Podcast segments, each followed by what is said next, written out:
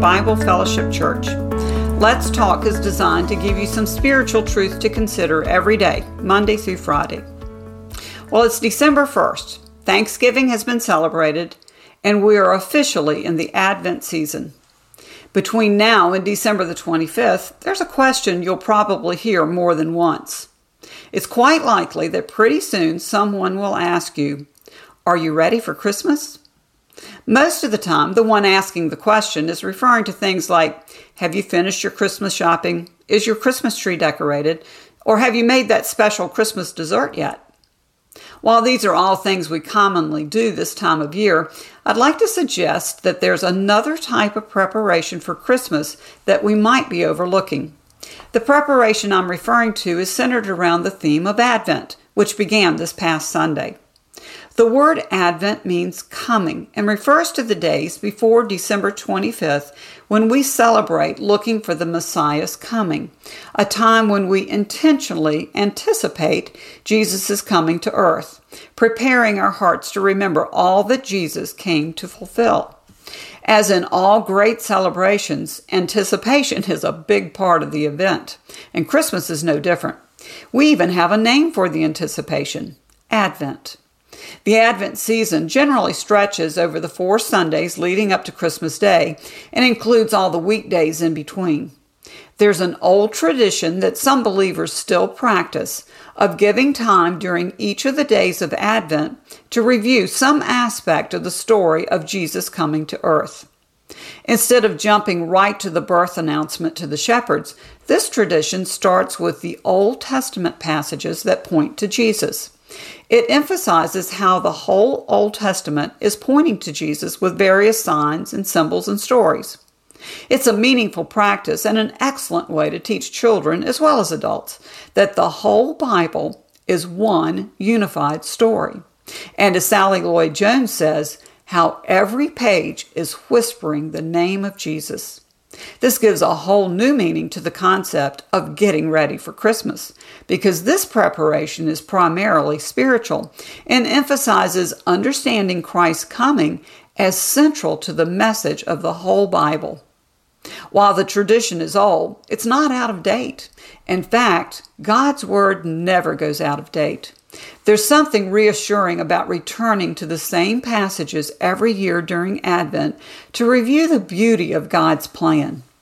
The practice of looking at a passage each day during Advent that traces the roots of Christ from the Old Testament shows how his birth was the fulfillment of Scripture written hundreds of years ahead of time. For example, Isaiah 11, verses 1 and 10 say this there shall come forth a shoot from the stump of Jesse, and a branch from his root shall bear fruit. In that day, the root of Jesse, who shall stand as a signal for the peoples, of him shall the nations inquire, and his resting place shall be glorious. Jesse was the father of King David. So these verses are pointing to the fact that another king would come who would be from that same family line. And that king is, of course, King Jesus. The tree metaphor seen here comes up over and over again in Scripture, pointing to Jesus, the branch that came up out of the stump of Jesse. When life appeared out of what seemed as lifeless as a tree stump, when hope appeared when all seemed hopeless, a baby came who would change everything. To get the full picture of the meaning of Jesus' coming, we have to go all the way back to the Garden of Eden. From the very beginning, God was reaching out to rescue man. From the very start, his plan has been for Jesus to come, bringing redemption and restoration.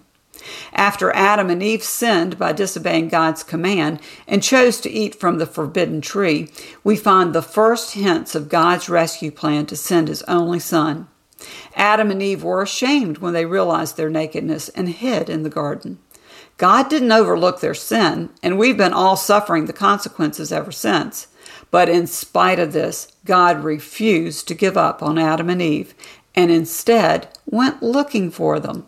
This is where we find the first indication that Satan would be crushed and God would provide a means of rescue.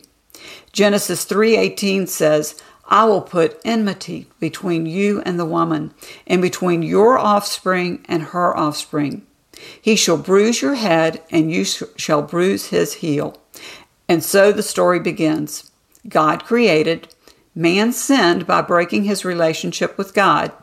But the miracle is that the story doesn't stop there.